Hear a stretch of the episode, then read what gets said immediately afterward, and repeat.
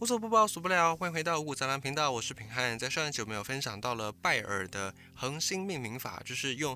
德国的这个科学家拜耳，天文学家他的观测，然后帮天空的这些星星以亮度来排名。最亮的星座里面最亮的星，通常就会叫阿法星；第二亮叫做贝塔星。所以大熊座最亮的那颗星叫做大熊座阿法，那第二亮的叫做大熊座贝塔。用这个方式可以很好的去帮天空里面的每一颗星星做简易的分类跟命名。而在东方这里，在中原一带，则是整理了各朝代各个民族文化对于星官的观测，星座的星，官场的官，官职的官，这个星官也就是我们所讲的星座。在东方这里，以前的世界观认为地上有什么，天上也有什么，所以把地上所见的这些人事物，照样的搬到天空上，为天空的这些星座来命名。所以你会看到，比方说五车一，五台车子，五车一。五车二、五车三，以此类推，就是五车这个星座有几颗星，而这个星的顺序呢，则是照古人所决定的顺序。例如说，五车的这个星座里面的星星的顺序，并不是按照亮度来排名，而是按照顺序从六点钟方向逆时针往上推，一二三四五六。那这样的一个命名方式，就会有一个缺点，就是你很难去把每一颗星记下来它的顺序。所以相对的，相对德国的这一套拜耳的命名法就会来得比较复杂一些。那么在上一集我们稍微简介了就是关于恒星的命名，那在这一集我们来分享一下行星，也是有分享东西方的差异。在东方文化，我们对于天空当中的行星，以前是九大行星，后来冥王星被除名变成八大行星。这八大行星其中呢，有五个算是大家日常生活当中很熟悉不过的金木水火土星，这个已经几乎像是十二星座或者像十二生肖那种已经刻在我们的脑子里面，或者像九九乘法表一样的存在。我们对于金木水火土这些星，几乎都是嘴巴打开就能够很顺口的讲出来。这倒并不是因为我们对于天文学有如何深刻的素养，很多时候我们对天文，可能在你没有接触相关领域的讯息之前，你是一窍不通的。但即便你对天文没有研究，你大概也都能够听过或者讲出金木水火土星。而这个背后其实就要感谢我们的老祖先们，把五大行星跟传统的东方文化当中的五行相结合。最早金木水火土星这五颗行星的命名呢，在汉朝的司马迁所写的《史记天官书》里面就有记录。这个命名也不是司马迁发明的，而是在春秋战国之前，春秋战国一代的时候，各个天文的有关的书籍里面就有类似的记录，也就有五大行星配对到五行相对应的记载。只是在春秋战国时代，很多的书已经没有办法往下传，已经都散失了，所以后来有一些整理性的这些学者，他们在收集断简残篇，然后拼凑出了这些文字记录。而最早比较有系统、现存可考的记录当中，就是在司马迁所撰写的《史记天官书》里面。我们先讲水星，水星是在太阳系里面距离太阳比较近的一颗行星。水星也可以说是五大行星，就是金木水火土里面比较神秘的一颗，因为它离太阳非常的近，所以它经常会被阳光给遮盖到。它没有办法很好的被观测到，非常难得一见。那古人他们也在观测的时候发现了水星这个特性，因为它离太阳是比较近的，并且水星离太阳最大的偏角角度是二十八度，因此古人他们在度量天空的时候就取一个三十度为一辰，时辰的辰就是取一个计量的单位，所以水星呢也被称之为辰星，因为它跟太阳的角度正好就是二十八度，略等于接近三十度。除了这个时辰的辰辰星之外，水星还有几个古名，比方说五星，文武百官的武，或者叫它天兔，天上的兔子，或者叫做能星，能不能的能，或者叫做顶星，就是一言九鼎的鼎，它还有这些别称。不过呢，这些别称通常都只记载于一些古书当中，在古时候也并不是很常用，比较主要的还是称之为水星。也因为水星总是在太阳附近，所以它的亮度上就没有那么样的明亮，因为它的光芒很容易被太阳给掩盖，甚至有的时候在太阳的光芒照射之下，水星看上去还是比较偏灰蒙的颜色。在五行里面，黑色就属水，所以古人呢就用观测到的这个现象，颜色看上去有点黑黑灰灰的，因此把这颗星命名叫做水星。另外再补充一下，五行里面对应到了五个颜色，红白黄蓝黑，但是世间万物其实不止这五个颜色，所以在对应五行的时候呢，这些五色都只是一个概称。比方说赤色就是我们所讲的红色，像胭脂红也是一种红，像桃红也是一种红。所以在五行里面的这个颜色，它的分类定义其实并没有那么严谨，只是取一个大概。又或者说暗色系，有时候有一些深绿色或者深紫色、深蓝色，深到一个程度的时候，也会把它归类到黑色里面。这是我们在观察，或者是我们在了解以前古人们对于颜色的记录的时候，特别要留意的一个地方。那么在西方，同样的这些行星，就是八大行星，它们的名字基本上都是由古罗马神话里面的神的名字来命名。比方说水星的名字叫做 Mercury 莫丘利，就在古罗马神话里面，它是一个跑步速度、飞奔的速度很快的信使之神，因为它速度很快，所以专门是帮神明之间传递讯息的信使。而他也是在古罗马神话的十二个主神之一，也是众神之王朱比特的儿子。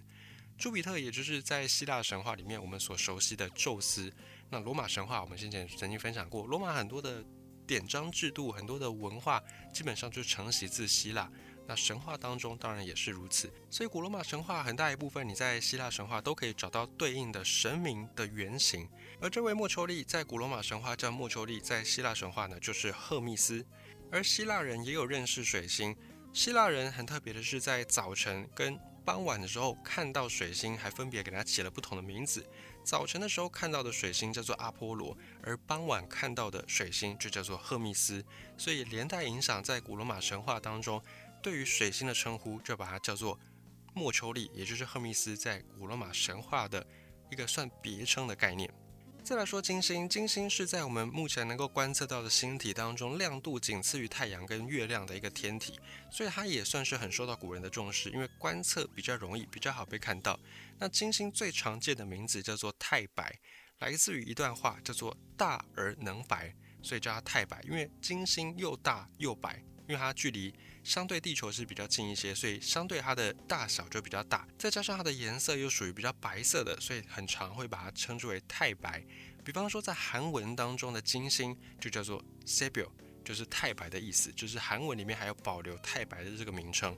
那金星还有另外两个常见的名字，如果是早晨出现在东方的时候，古人把它称之为启明，就是开启、明亮、启明。那如果是晚上观测到的金星出现在西方的时候，称之为长庚，就是那个长庚医学院的长庚，名字就从这边来的。而除此之外，金星还有一些别称，比方说大正，就是很像日本的那个年号的大正，或者叫做明星，明亮的明，或者叫做观星，观察的观。那这些古名呢，也经常都是只有记载在古书上，而且也不是很常用到的名字。而金星观测到的时候，几乎可以看到它都是明亮的白色。那五行当中，白色对应到的是金，所以这颗星星也被命名叫做金星。在西方，金星被叫做维纳斯，维纳斯也是古罗马神话的十二主神，代表着爱与美。那这个名字呢，就是源自于人们对于金星的喜爱，因为它是仅次于太阳、月亮第三亮的天体，那加上它的观测的能见度，它的大小又还蛮大的，所以大家也把它命名叫做金星。不过呢，并不是每个文化对于金星都是抱持着这样算喜欢的感情。比方说，古代在地中海一带还有一支民族叫做腓尼基人，或者像犹太人，这两支民族都认为金星就是恶魔的化身，是一颗不好的星。而至于在中南美洲的玛雅人、阿斯特克人，则是对金星又爱又怕。在中美洲的文明里面，认为金星既代表着死亡，又象征着复活，所以复活当然是一件很好的事，但复活的前提就代表你需要先死过一次。所以以前的中美洲原住民对于金星是又爱又怕。再顺带一提，金星在天文学慢慢的发展之后呢，发现很多天文学家认为金星的大小跟地球差不多，本来是以前的人认为，如果有朝一日需要星际移民的时候，首选的地方就是金星。但当科学家进一步研究发现，金星的环境其实非常的严苛，非常不利于人类宜居，所以就光速的放弃金星，开始把目标才转到火星去。再来一讲火星，火星是目前离地球最近的一颗外行星，它的公转的周期是六百八十七天，也就是火星它绕太阳一年的时间会需要我们大概两年的时间，还不到两年，就是大概是需要两个地球年。那行星公转就是在跑圈，如果圈数越少，花的时间就越短。地球跟火星离得相对是比较近的，在地球上观察火星在移动的速度就会变得比较快，那大概两年多就可以完整的转一圈。而且每当地球跟火星接近的时候，这个火星因为速度有速差的关系，这个速差你可以去天文学相关的领域，你去看那个影片辅助，你会更好理解。所以火星它因为速差，有时候它跟地球离得比较近的那个时刻，它在天空的位置上，就是从地球观测的时候，它的路径就会变得很奇怪，有时候往东走，但有时候又往西走。但其实这个就是因为行星逆行的关系。这边呢，我们就不对行星逆行做展开的叙述，因为这个真的要用影片来看，你比较好理解。你只要搜寻行星逆行，你就可以找到很清楚明了的影片，跟你讲解是怎么一回事。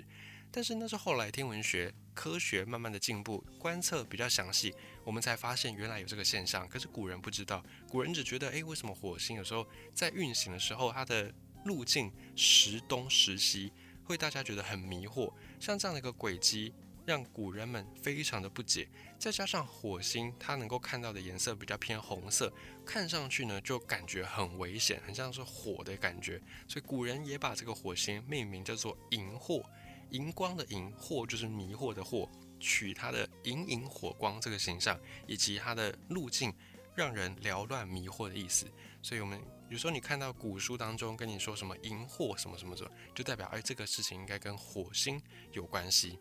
而荧惑这个名字呢，也并不是一个好名字。古人确实不太喜欢火星，通常是只要跟火星有关的记载，都是在讲一些灾祸啦、战乱的事情。比方在以前的星象当中有流传一句荧惑守星，就代表的是火星在代表帝王的这颗星座附近发生逆行，徘徊不走。这个是一个天文现象，那以前的古人就把它穿凿附会。当荧惑守星，就是火星走到了帝王的星座，如果发生逆行，那就代表这个是国祚不保，国家即将发生大凶之兆。所以后来很多统治者都希望极力避讳这种荧惑守星的消息。例如在西汉的时候，曾经发生一次荧惑守星，当时的皇帝汉成帝，他就为了要让这个事情可以不要影响自己的统治的权威，所以竟然就逼迫了当时的丞相叫做翟方进，逼他自尽，就是让他去背这个黑锅。所以在历史上面，这件事情也被记录下来，大家对于汉成帝的评价就是有一些瑕疵。那火星还有一些古名，比方赤星，红色的那个赤，或者叫做罚星，惩罚的罚，或者叫做天理等等。听上去呢，也没有像水星或金星的别名那么样的美，那么样的有文学气息。总之呢，火星在以前的东方古人先民们的心中，是代表厄运、代表灾难的一颗星。而在西方的观测当中，他们用 Mars， 就是战神马尔斯的名字来为火星命名。战神很明显，直截了当就代表着战争，所以这个跟东方的象征刚好有不谋而合的妙趣。不管东方或西方，火星好像都不是那么样的受到欢迎。再来，再往外推一点，我们可以观测到木星。木星的轨道就比火星来得更远一些，木星的公转周期是 十一点八六 年，所以你在地球上观察木星，如果要绕太阳转一圈，大概需要花地球年是十二年左右才可以运行完一圈。而古人他们会习惯纪年的方式是天干地支，这个地支的数量正好是十二，所以木星每一年的位置呢，通常都能够对应到一个地支。所以古人说岁行一次，十二年一周天，与太孟相应，就是刚好这个十二年为一岁嘛，就是以前我们讲 Jikini Jikini， 在闽南语当中会讲，就是刚好对应到十二生肖这种纪年方式。十二年是一个周天，那跟太岁相应，就对应到民间信仰当中的这些太岁神，所以木星也被称之为岁星，一岁两岁的岁，太岁的岁。也因为有着纪年的作用，所以木星的岁星这个名称也就不胫而走。另外木星还有几个名字，比方说记录的记，它叫做记星，或者叫做应星，回应的应。而木星对应到的颜色呢，是因为它观测上并没有像金星是太白那么白，可是它也没有像土星那么样的黄，看上去是隐隐约约的青色。五行当中青就是苍，属木这个属性，所以木星就得到了木星这个名字。木星也是在八大行星里面最大的一颗，在西方他们就干脆用罗马神话里面的主神朱比特，也就是希腊神话里面的宙斯，来去帮这颗最大的星做命名。不过这有点像巧合啦，因为以前的人并不知道实际上这一些星星的绝对大小是多大，他们只能够用观测到的相对大小来做判断。所以后来他们帮木星取名叫做朱比特的时候，再等到科学发现，哎，木星是八大行星里面最大的一颗的这个事实的时候，就刚好是一个完美的巧合。以上就是水金火木四颗行星在以前东方古人先民们观测的时候给他们命名的那个起源典故，以及呢也一并分享了在西方如何去把这四颗行星做取名，对应到的是罗马神话里面的一些神奇的名字。在下一集五谷杂粮，我们再继续的分享八大行星里面的另外四颗星。